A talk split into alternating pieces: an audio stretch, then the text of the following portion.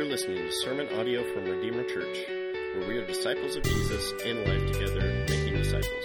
To check out our other media or to find out more information about our church, visit redeemersgf.com. Well, most in this room, I think, would generally agree that the pastoral epistles are, you know, obviously uh, God inspired, um, and they have great, you know, information about practical ministry, and they have a lot of great advice for ministers.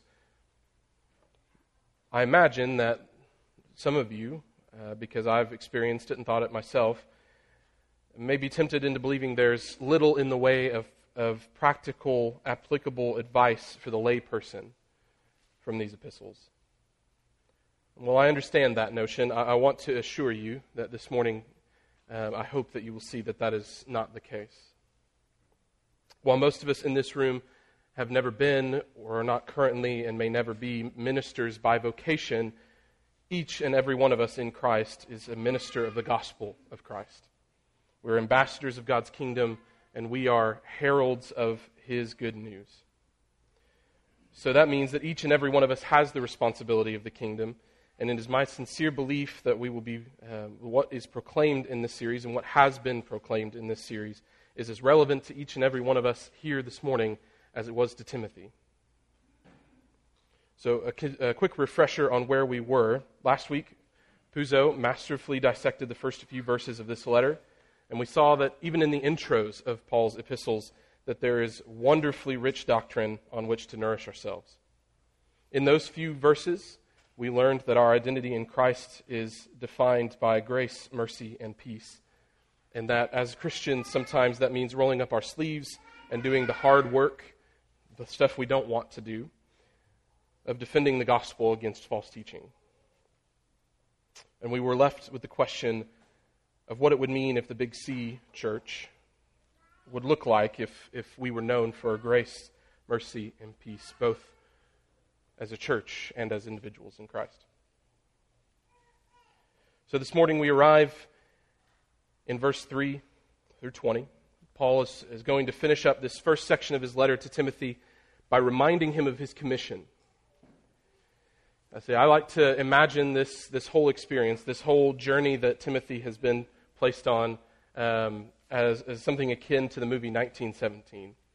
So if you've ever seen that, um, I, I won't spoil it for you, but Timothy kind of reminds me of the young soldier who was tasked with bringing a, a very important message to the high command. And in doing so, he has to go through surviving war zones and crossing enemy territory, nearly drowning, uh, just to get this one piece of information to the right hands.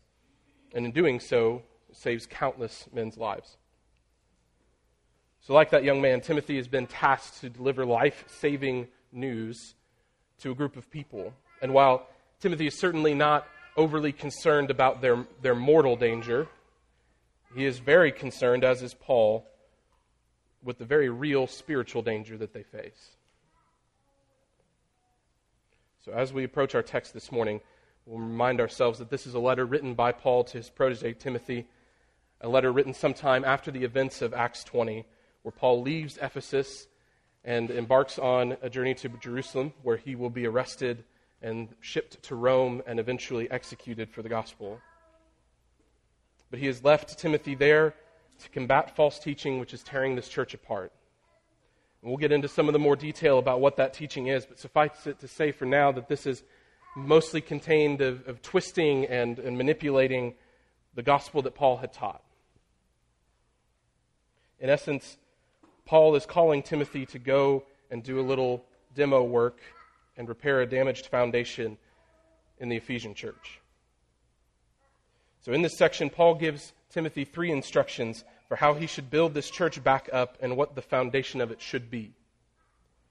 So, as we come to the text this morning, let us, like Timothy, be reminded of how to build the church up a foundation well, as well as our own foundations. Pray with me. Father, we come to you this morning and we just ask for your spirit to move that you would be on our hearts and in our minds, giving us understanding, but also conviction, Lord. Lord, I pray that you would um, help me to get out of the way of your word this morning, and that um, what we proclaim here would be honoring and glorifying to you alone. Thank you, Lord, for Timothy and for Paul and the, the rich dialogue that we get to have, and um, Lord, the example that they've set. I pray that we would learn from that this morning. In your name we pray. So, the first thing, the first instruction that, that Timothy uh, is given from Paul is that we should remember what the gospel isn't. The first thing we need to do in any situation, especially as ministers of the gospel, is that we need to remember what the gospel of Christ actually is and what it isn't. And that's perhaps one of the most difficult tasks in all of Christian leadership is, is trying to navigate this barrage that, that both society and individuals will, um, will hold up as, as primary, these things that they'll hold up as primary that really aren't. Our jobs as minister of the gospel, the job that Timothy was given as well, is to help maintain a focus on what the real gospel is.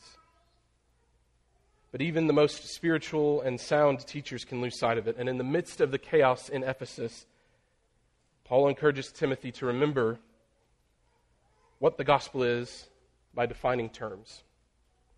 So, by trade, I am an insurance adjuster. Um, so, naturally, I'm everyone's best friend. A large part of my job is to look at and study and interpret really annoying and complex insurance contracts. One of the most important sections in any insurance contract is the definitions page. And in that definitions page, they will define for everybody in the contract who the insured is, where the insured location is, and most importantly, what meets the definition of property damage. So I'm a property adjuster. I used to be an auto adjuster. Thank the Lord I'm not there anymore. But, but on the property side, we have to understand what, what even is considered property damage. So on any given day, I'll receive a dozen or so claims, all of which sound like things on the surface that would be covered by insurance. My job is to go in, look at all these fine prints, and, and uh, look at the terms, especially the definition of property damage, and oftentimes, what I find is that it doesn't match. And so I have the unfortunate task of denying those claims.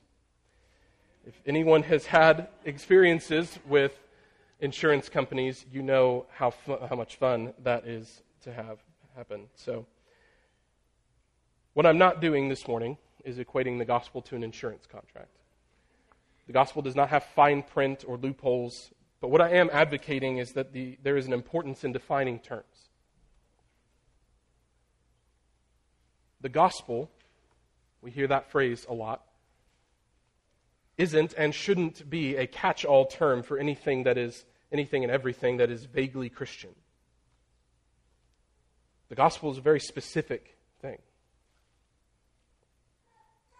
So, in this section, Paul is going to begin to define terms by letting us know what the gospel isn't and by addressing specifically the errors, the heresy that was being taught in the Ephesian church. So, we start in verse 3. As I urged you when I was going to Macedonia, remain at Ephesus so that you may charge certain persons not to teach any different doctrine, nor devote themselves to myths and endless genealogies, which promote speculations rather than the stewardship from God that is by faith. So, this section is a reference to Acts 19 and 20. Paul in the Ephesian church endured a riot started by metal workers and craftsmen who were making shrines to the, uh, to the local god Artemis. Once these riots were quieted, Paul in Acts 20 leaves Ephesus for Jerusalem, as we spoke about, but he leaves parting instructions for the Ephesian elders, of which Timothy would have been included. And Paul leaves them with this in Acts 20, 28 through 30. Pay careful attention to yourselves and to all the flock in which the Holy Spirit has made you overseers to care for the church of God, which he obtained with his own blood. I know that after my departure, fierce wolves will come among you, not sparing the flock and from among your own selves will arise men speaking twisted things to draw away the disciples after them. So it would seem that Paul's prophecy has come true.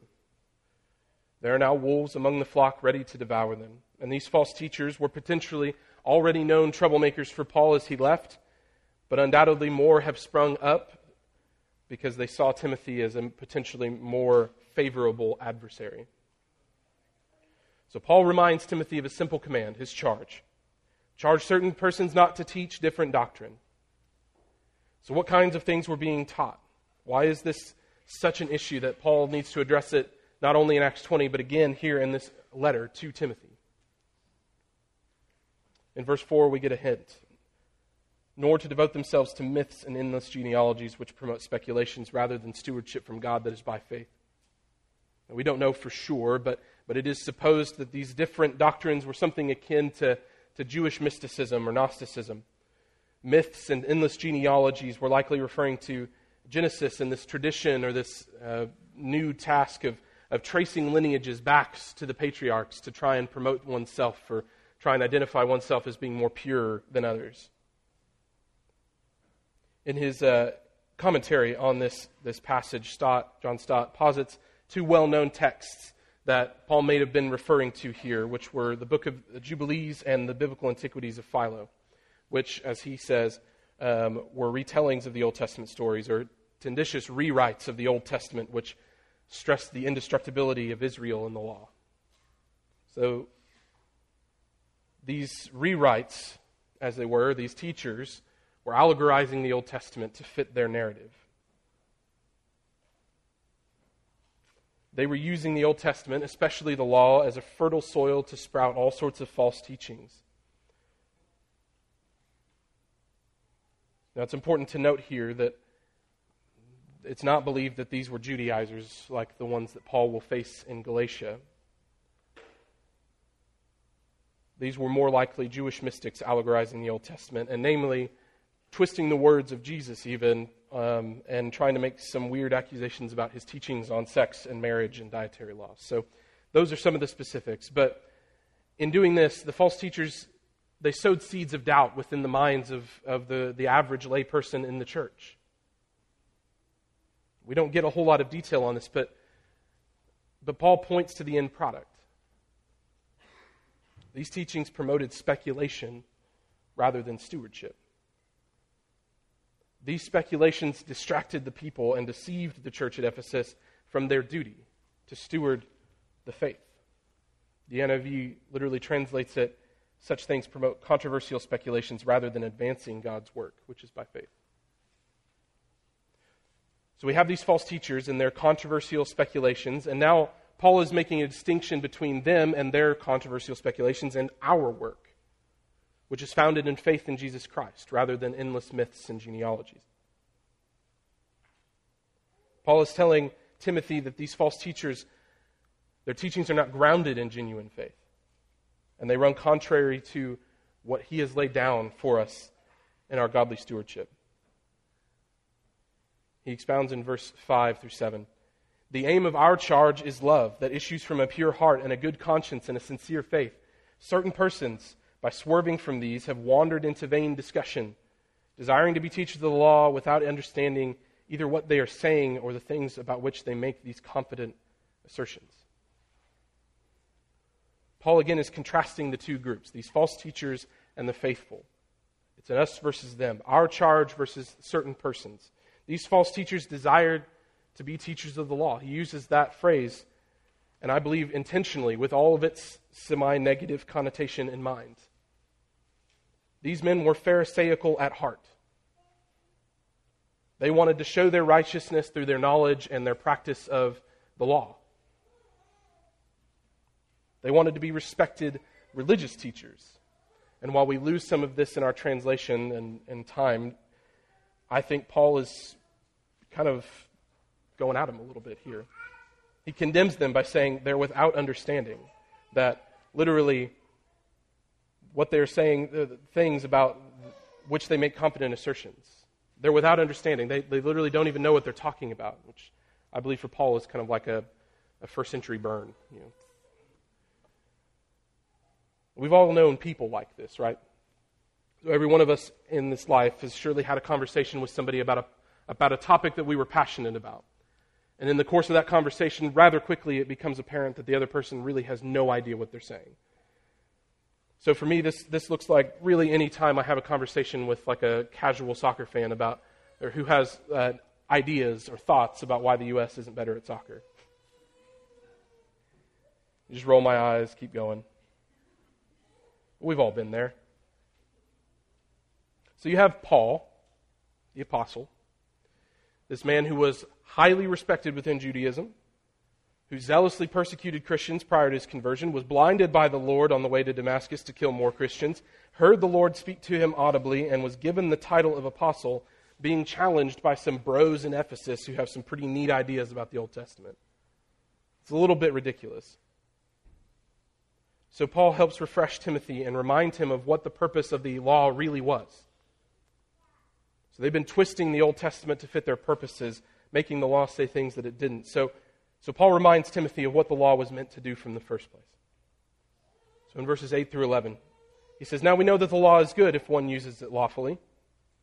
Understanding this, that the law is not laid down for the just, but for the lawless and disobedient, for the ungodly and sinners, for the unholy and profane profane, for those who strike their fathers and mothers, for murderers, the sexually immoral, men who practice homosexuality, enslavers, liars, perjurers, and whatever else is contrary to sound doctrine, in accordance with the gospel of the glory of the blessed God in which I have been entrusted. Again, we have this us versus them mentality. We know that the law is good. Paul says. He's establishing again the law is good, even post resurrection, a topic that will be broached throughout the New Testament. The law is good.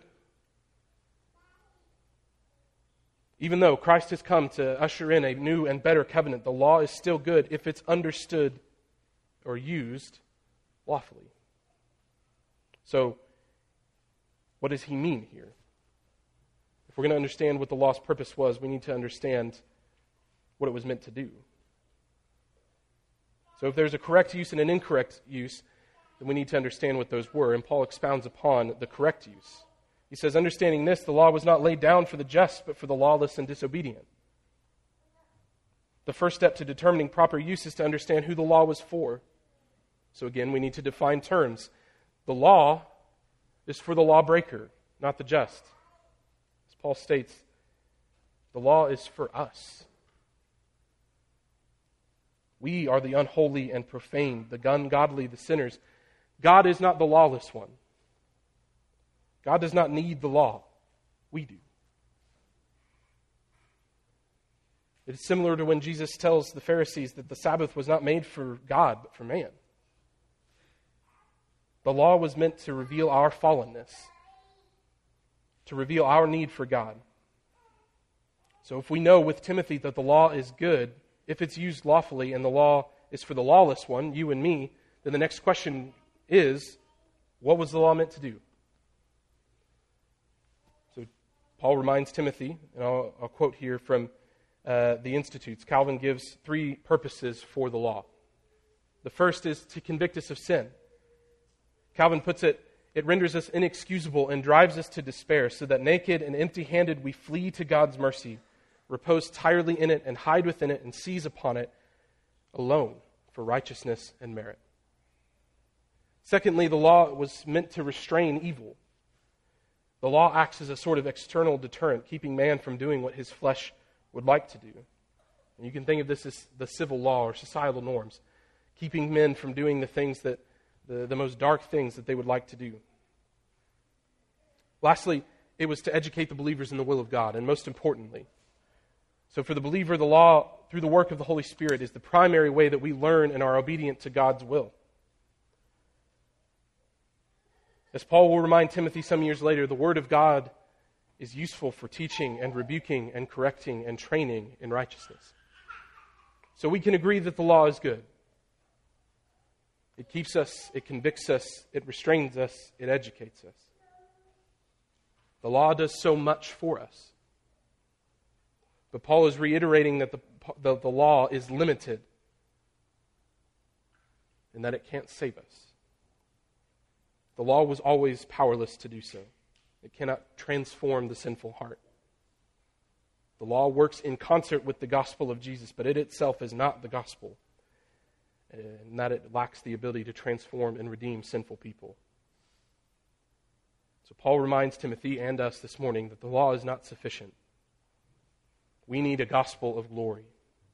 We need Paul's gospel, not, not myths and endless genealogies. We need the gospel not the law. And with that, Paul turns to his favorite pastime doxology, or worship. So, the second thing we need, the second instruction that's given here to build a firm foundation, first is to recognize what the gospel is, define our terms. But now, Paul turns to what the gospel is. And he instructs Timothy and us that we should marvel at what the gospel is. Paul has spent every drop of 11 verses reminding Timothy and us that, of what the gospel isn't and the limitations of the law. But now he's going to get to the heart of the passage. And rather than some long theological treatise, which he'll use elsewhere, Paul uses his own conversion as a case study. Starting in verse 12. I thank him who has given me strength, Christ Jesus our Lord, because he judged me faithful, appointing me to his service though I was formerly a blasphemer, a persecutor, and an insolent opponent. But I received mercy because I acted ignorantly in unbelief, and the, the grace of our Lord overflowed from me with the faith and love that are in Christ Jesus. The saying is trustworthy and deserving of full acceptance that Christ Jesus came into the world to save sinners, of whom I am the foremost. But I received mercy for this reason that in me, as the foremost, Jesus Christ might display his perfect patience as an example to those who were to believe in him for eternal life. To the King of the ages, immortal, invisible, the only God, be honor and glory forever and ever. Amen. Paul opens and closes this section with praise. I thank him who has given me strength, Christ Jesus our Lord, and to the King of the ages, immortal, invisible, the only God, be honor and glory forever and ever. as Paul reflects in his own mind on the ridiculously crazy conversion he underwent, he knows that the, the only way that he made it through was the strength that God supplied him. And he's reminding Timothy and us what the source of our own strength should be. So as he moves into his own story, one that we're likely familiar with, but, but if you're not, Paul, then Saul, was a zealous Jew persecuting Christians for their blasphemy and oversaw the, the murder of many of them. Then, on his way to Damascus to kill more Christians, he was blinded by the Lord, was spoken to audibly, and then came to faith in Christ and was appointed an apostle to the Gentiles. So, why is Paul telling us this? Timothy would have been aware of this. In telling of his own personal conversion, he is, def- he is highlighting for Timothy and for us the defining characteristics of the gospel, this gospel that he has preached, the one he is advocating Timothy to defend. Firstly, that is that God's grace for the elect is unconditional. Nothing in Paul or in us has made us worthy of God's grace. We, like Paul, were blasphemers, persecutors, and insolent opponents of God. And yet, he saved us. Secondly, God's grace is life and purpose giving. The grace, that God, the grace of God has produced in Paul life and faith and love that did not exist prior. And he gave him a new purpose to proclaim the gospel to the Gentiles. And lastly, the grace of God is patient. God did not stop Paul from killing Stephen or the other believers. Through the blasphemy and ignorance, God was patient, knowing that at the exact right moment, he would extend his irresistible grace to Paul and change the world. So then, in verse 15, we come to the climax of the entire passage. Paul gives us, in the simplest form, he defines for us what the gospel is. The saying is trustworthy and deserving of full acceptance that Christ Jesus came into the world to save sinners, of whom I am the foremost. Two observations quickly. This saying is trustworthy. So, as opposed to the speculations and controversies of Timothy's opponents, this is to be trusted. And secondly, fully accepted, not partially so. There's no twisting or splicing this gospel to fit whatever narrative that we desire. Verse 15 is, is perhaps one of the most famous passages in all of Scripture. precisely because of its simplicity. There is no mistaking here what Paul is saying. Before we jump into this verse even more, in my undergraduate, we had a class called Personal Formation, which was basically just spiritual disciplines and devotional methods. Most of it was a little strange, but, but one of the methods that stuck with me through this class was this old monastic devotional method called Lectio Divina. And Lectio Divina was, uh, there was a lot to it, but, but one of the things that stuck out to me most about it was that the point of it was to take small passages of Scripture and repeat them over and over and over and over again. Wringing out every ounce of truth that you could find within just the smallest passages at a time. The aim was to reflect and meditate on Scripture deeply. So, so this morning I'll show you what it, it looks like because this verse was used as an example for us in this class. So we'll trim this verse down just a little bit. But what you're doing is you're repeating this verse over and over again, but each time you're putting emphasis on a different word, the next word in the sentence. So we have Jesus came into the world to save sinners. Jesus came into the world to save sinners. Jesus came into the world to save sinners. Jesus came into the world to save sinners. Jesus came into the world to save sinners. Jesus came into uh, the world to save sinners. Jesus came into the world to save sinners. Jesus came into the world to save sinners.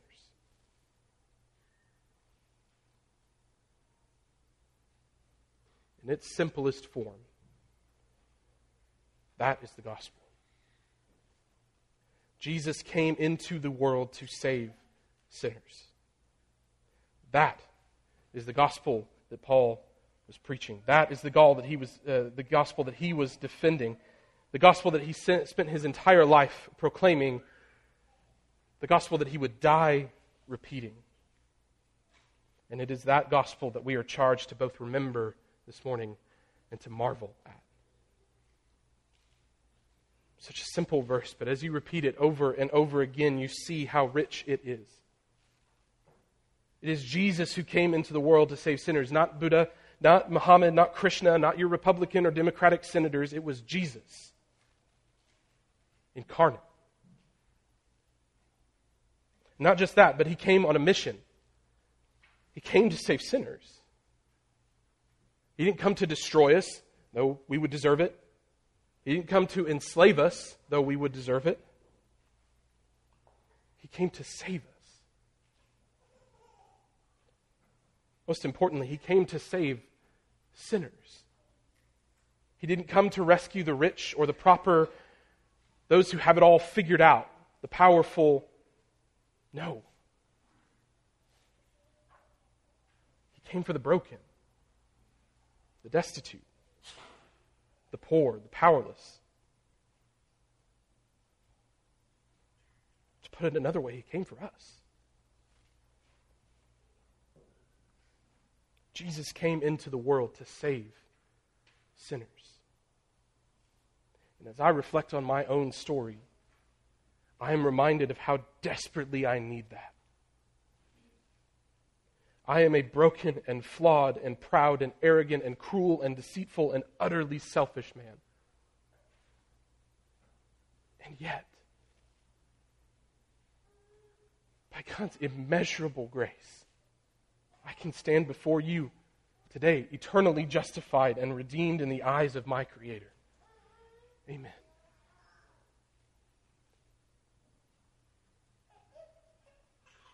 If verse 15 is the climax of the entire passage, then Paul has reached this mountaintop with Timothy, and he reminds him that in the face of contra- complex and controversial speculations and myths and genealogies, that the gospel is really pretty simple. And it is the simplicity of it that he beckons us to marvel at.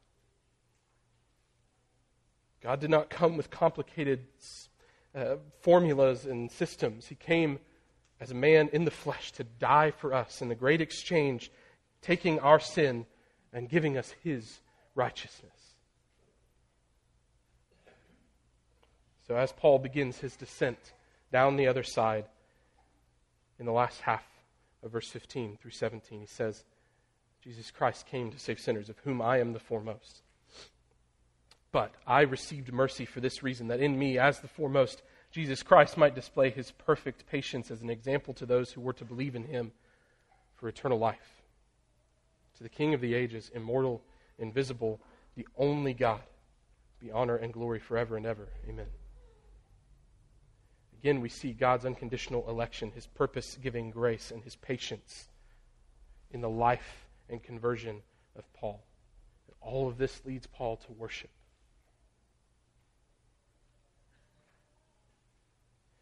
To the King of the ages, immortal, invisible, the only God, be honor and glory forever and ever. Amen. This was likely some well known liturgy of their day, but it was also trustworthy and sound. And it is with this liturgy that Paul moves us to his final instruction to Timothy and to us. Now that we know what the gospel isn't, now that we know what the gospel is, if we're going to build a firm foundation for the church, Timothy is going to build a firm foundation for the, the church in Ephesus. Now that we've defined the terms, we must fight for the gospel. Verse 18 This charge I entrust to you, Timothy, my child, in accordance with the prophecies previously made about you, that by them you may wage good warfare, holding faith and good conscience. By rejecting this, some have shipwrecked their faith, among whom are Hymenaeus and Alexander, whom I have handed over to Satan, that they may learn not to blaspheme. One of my favorite movies growing up, as I've made very clear in my previous sermons, I'm a history nerd. My fa- one of my favorite movies was Mel Gibson's The Patriot. And in that movie, there's a scene where Gibson's character is going around recruiting men for his militia, and he arrives in this one specific town, one that he knows well. He busts into a church service in the middle of a Sunday morning and, and makes this impassioned plea on the backs of liberty and freedom. And the minister just pipes up and says, Son, this is a house of God. Kicks him out. But after that, we pan to the outside, outside the town, where everybody's gathered and all the, the wives and daughters are seeing off their sons and husbands and brothers. And out of the crowd, you see walk past the minister. One of the townspeople pipes up and inquisitively asks, just, Reverend? The Reverend takes off his silly little wig and puts on a cool hat. Holding a musket, he says, a shepherd must tend his flock, and at times fend off the wolves. And that line has always stuck with me. And while I don't necessarily endorse the overlap of patriotism and church, the sentiment hits home. For Timothy, it was time to fend off the wolves. And Paul uses this strange phrase. He says, wage the good warfare. And as we read that, the placement of the article is very important. Because Paul is not advocating waging warfare for the sake of it, nor is he making a comment on the quality of the war being waged. Instead, Paul is advocating specific warfare, the good warfare. This is the same language that Paul used in his final letter to Timothy, just before he faces his execution in chapter 4, verse 7 of 2 Timothy. I have fought the good fight. So I want to make two quick observations here. First, Paul is not telling Timothy or us that we should, wade, that we should be uh, waging war or a fight over everything. There is a good fight to be fought, a good war to be waged. But in this context, that is a fight for the preservation of the gospel. So this text is not permission for us to wage war over secondary and tertiary issues with people. Secondly, this war is not being waged against flesh and blood. We're not fighting people. As we will see, this is a necessary distinction as Paul is going to identify by name two of the individuals. Paul is not calling Timothy to wage war against flesh and blood, but as he will address in his letter to the Ephesian church in chapter 6, 12, our, our battle is not against flesh and blood, but against the rulers and authorities and uh, against the powers of darkness in this world and against the spiritual forces, forces of e- evil in the heavenly realms. So, with those reminders in place, we can move forward. Timothy is a young, inexperienced, and somewhat impressionable minister. Surely, what these false teachers were saying, may, are, they're making some measure of plausible argument. One does not have to make a large leap to assume that Timothy is under considerable pressure. Why else would Paul feel the need to write him multiple times? The question is does he give in to that pressure and follow the seductive temptation of their heresy, or does he hold fast and fight the good fight of faith? And we don't know precisely what Paul means by the prophecies that were made about him, but Stott, in his commentary, assumes that it's referring to Paul's call of Timothy to join his missions team, the subsequent journeys that they went on, and then finally his ordination into the ministry in Ephesus. Whatever they are, Paul is calling on Timothy now to remember them and to use them as fuel for the fight ahead. So, just as Paul warned Timothy that the wolves would surface in his absence, now Paul warns him that the wolves are at his doorstep. And we learn of at least two of these teachers by name Hymenaeus and Alexander. The latter we know very little about. Um, the only other mention of an Alexander in Ephesus is in Acts 19 as a metal worker who's making idols um, as a part of the riot, but it's not likely that he would have been associated with the church. But Hymenaeus, we know a little bit about. We learn from 2 Timothy 2:18 that Hymenaeus was a routine offender in the heretical uh, teachings department, and he was the one that was causing the peril in the church, claiming that the resurrection had already happened. So, why does Paul mention these two men? Why does he find it necessary to do so? Paul is giving Timothy and us a crash course in church discipline. These two men have rejected the gospel, and in doing so, they have shipwrecked, shipwrecked their faith and that of, of others in the church.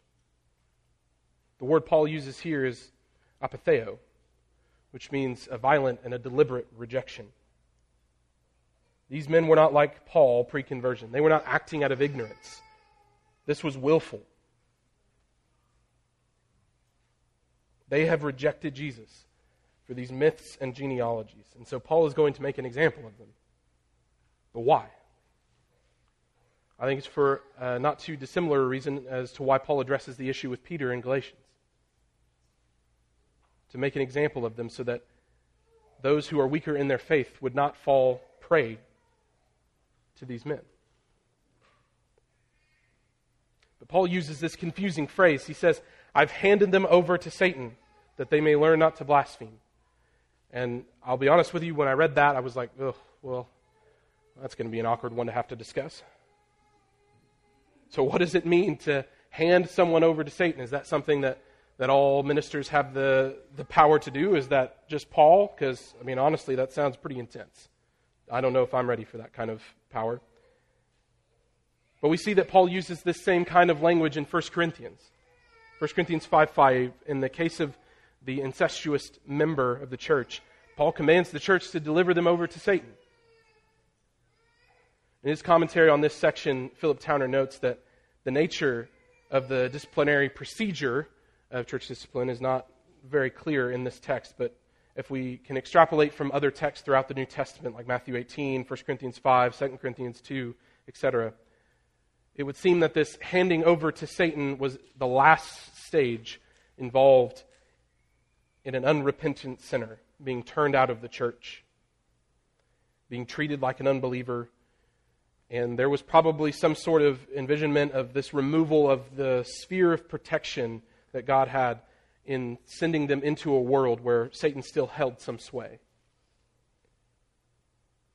Now, it's important to note here that this seems to be the norm given the other passages as well, and that the, the most extreme punishment of in God inflicting immediate death, as he did in uh, Acts 5, is, is not in view here.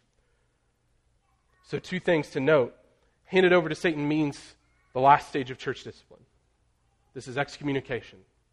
They're being kicked out of the church and handed over to a realm in which Satan can have his way. The second is that the goal is repentance.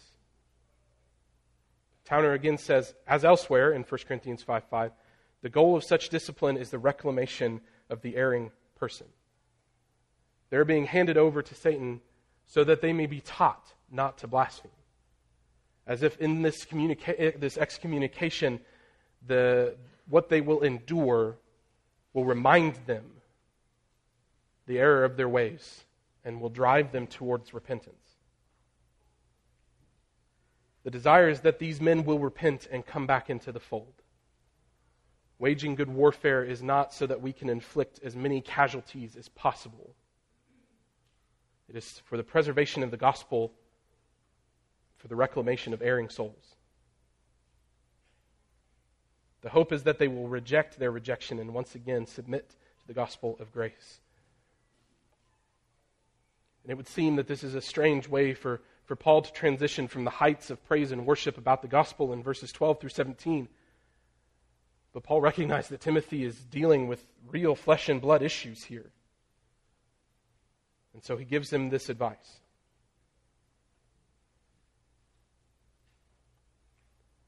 In conclusion, this morning, Paul chooses to end this section on a serious note, reminding Timothy that sometimes ministers have to fend off the wolves. The reality, though, is that these threats were not external. Paul didn't instruct Timothy to to organize boycotts of the metalworkers' guilds in response to their persecution. No, these, these threats came from within. These were men that Paul and Timothy knew, faces and stories they were familiar with. As ministers of the gospel, whether you are vocationally so or not. The greatest threats are not going to be from the culture outside of these walls. We know that persecution's coming. Jesus assured it. Rather, instead, Satan will use and seduce those who we would call brothers and sisters to reject the gospel, to embrace lesser things to give over to sinful desires and slowly numb their consciences to the point where their rejection of the gospel becomes violent and deliberate. Our enemy will hit us where it hurts the most the family of God.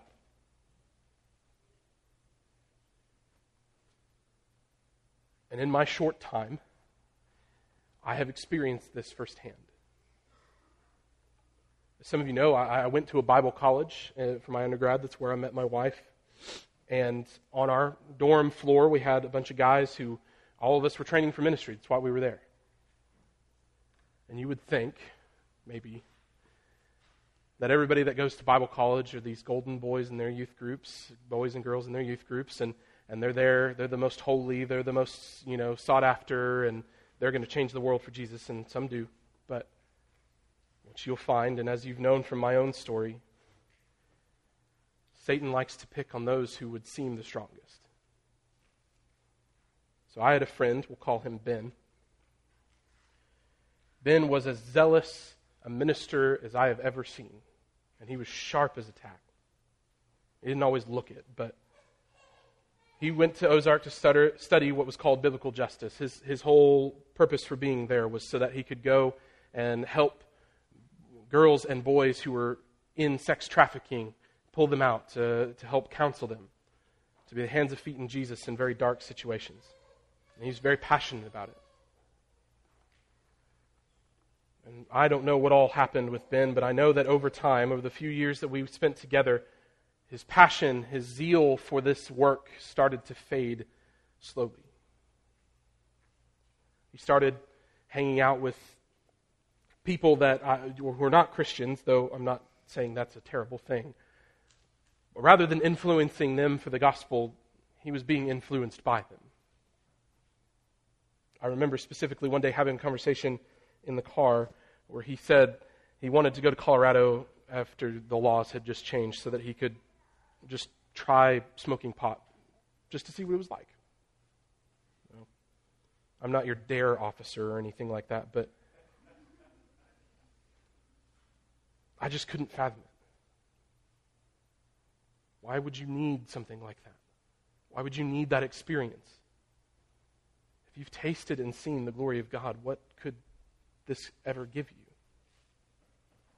And I'm not, not standing up here as one that's so much more pious than everyone else. I've had my own struggles, but, but that was just the beginning of that.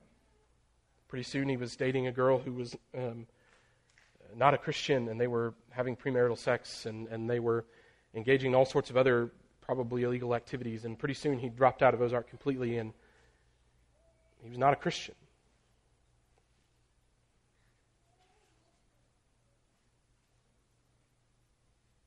It has been said that nobody drifts towards orthodoxy.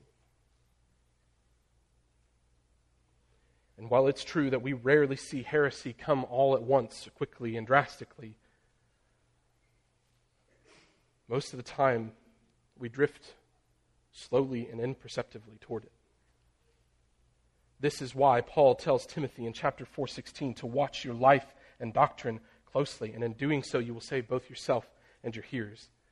As Pastor Doug told us a few weeks ago, doctrine and life are inseparable.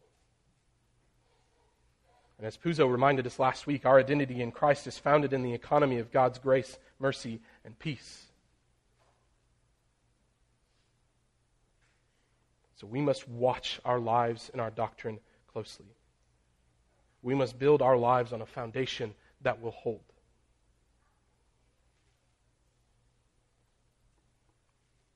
I arrived at Ozark Christian College in Joplin, Missouri, just a few months after the tornado that destroyed a large chunk of the town.